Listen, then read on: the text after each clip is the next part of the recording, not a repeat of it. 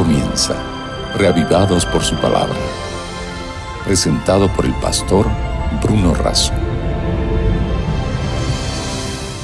Lámparas a mis pies tu palabra y una luz para mi camino. Es en esta promesa que refugiamos nuestra vida y con necesidad nos aferramos de la palabra de Dios buscando iluminar el sendero de nuestra existencia. Por eso nos encontramos todos los días para reflexionar sobre las Sagradas Escrituras. Y lo hacemos en este espacio, reavivados por su palabra, dedicándonos a un capítulo cada día. Hoy lo haremos sobre el capítulo 7 de Isaías. Antes vamos a orar. Padre nuestro que estás en los cielos, al abrir tu palabra pedimos que abras nuestra mente y nuestro corazón que el mismo espíritu que inspiró a los que escribieron nos inspire al leer, al entender y al aplicar. Lo pedimos y agradecemos en el nombre de Jesús. Amén. El capítulo 7 de Isaías es un anuncio profético maravilloso. La introducción al gran tema de este capítulo es la señal de Emanuel es el anuncio de Emanuel. Comienza el capítulo diciendo que Acaz, hijo de Jotán y nieto de Usías, reinaba en Judá, nos ubica en el tiempo. Versículo 2 dice que en el palacio de David se recibió la noticia de que Siria se había aliado con Efraín y se estremeció el corazón de Acaz y el de su pueblo, como se estremecen por el viento los árboles del bosque.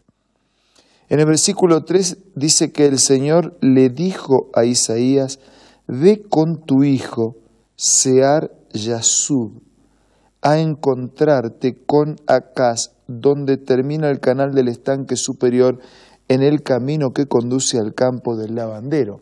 Y yo quiero detenerme un instante aquí porque este nombre, Sear Yasub, hijo de Isaías, tiene un significado, como todos los nombres bíblicos, así como eh, significa Isaías el Señor salva, Sear Yasub significa un remanente volverá.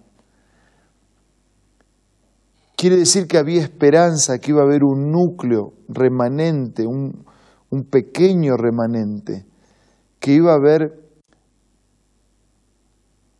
un grupo que que retornaría, que regresaría de la esclavitud, del exilio, del lugar sitiado, un remanente volverá. Entonces, en ese al ir para encontrarse, dice versículo 4, dile que tenga cuidado y no pierda la calma, que no tema ante el enojo. Iban a encontrarse. Versículo 7, pero dile además que yo el Señor omnipotente digo, eso no se cumplirá ni sucederá. La cabeza de Siria es Damasco, la cabeza de Damasco es Resín, pero dentro de sesenta y cinco años Efraín será destrozado hasta dejar de ser pueblo. Versículo 9. La cabeza de Efraín es Samaria, y la cabeza de Samaria es el hijo de Remalías si ustedes no creen en mí, no permanecerán firmes. Estaba el anuncio profético de la destrucción de estos pueblos. El Señor se dirige nuevamente a Cas, versículo 10. Pide que el Señor tu Dios te dé una señal, ya sea en lo más profundo de la tierra o en lo más alto del cielo. Y Acaz respondió, no pondré a prueba al Señor ni le pediré nada yo creo, acepto, no necesito una señal adicional para creer. Versículo 13. Entonces Isaías dijo, escuchen ahora ustedes los de la dinastía de David. ¿No les basta con agotar la paciencia de los hombres que hacen lo mismo con Dios? Versículo 14. Por eso el Señor mismo les va a dar una señal la joven concebirá y dará a luz un hijo y lo llamará Emanuel. La joven concebirá y dará a luz un hijo y lo llamará Emanuel. 700 años antes de que la Virgen María, por obra del Espíritu Santo, concibiera y diera luz a Emanuel, que traducido significa Dios con nosotros. El Dios excelso y sublime de la eternidad se digna a vivir, a morar entre la miseria de la criatura pecadora. Emanuel significa Dios con nosotros. Esa es la señal del amor, del poder, de la misericordia y de la gracia de Dios. Versículo 15 dice, cuando sepa elegir lo bueno y rechazar lo malo, comerá cuajada con miel. Porque antes que el niño sepa elegir lo bueno y rechazar lo malo, la tierra de los dos reyes que tú temes quedará abandonada.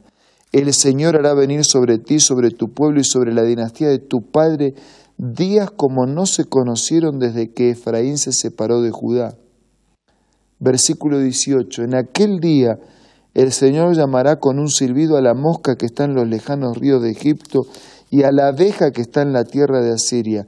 Vendrán, anidarán en las quebradas profundas, en las hendiduras de las rocas, en los matorrales espinosos, en los abrevaderos, en aquel día con el rey de Asiria como navaja prestada del otro lado del río, el Señor le afeitará a Israel la cabeza, el vello público y también la barba.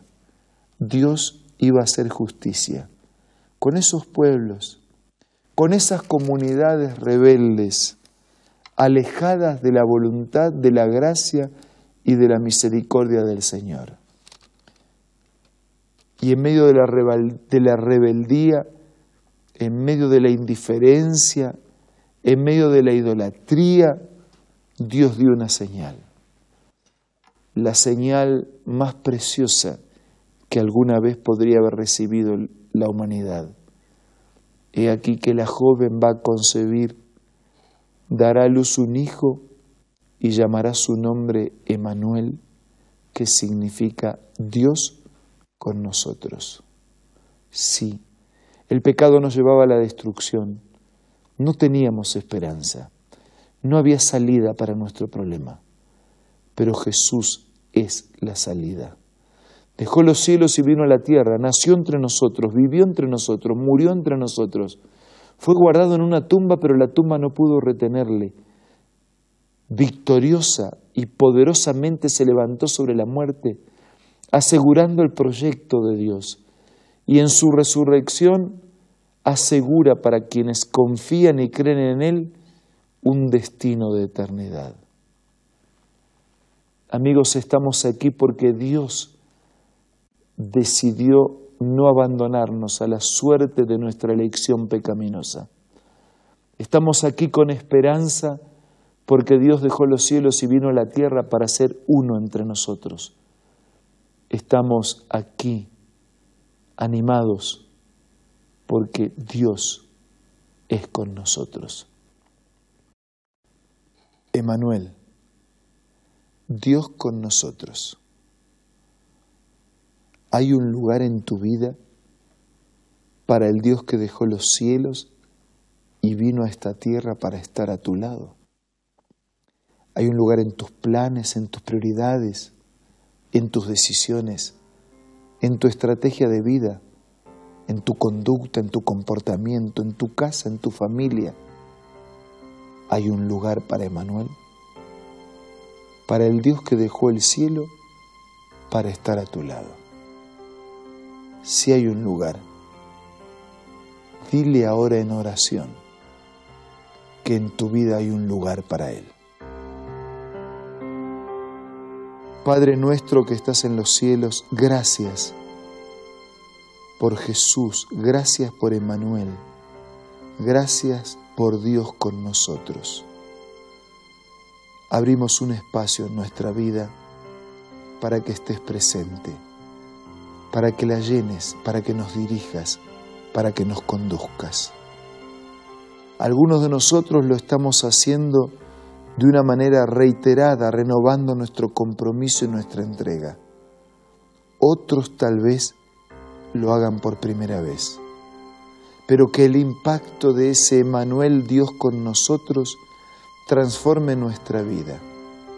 Bendice a todos nuestros amigos, que tengan paz, que tengan fuerzas, que tengan salud, que tengan valor, que tengan lo que necesitan para vivir una vida diferente, que tengan a Emanuel, a Dios con nosotros.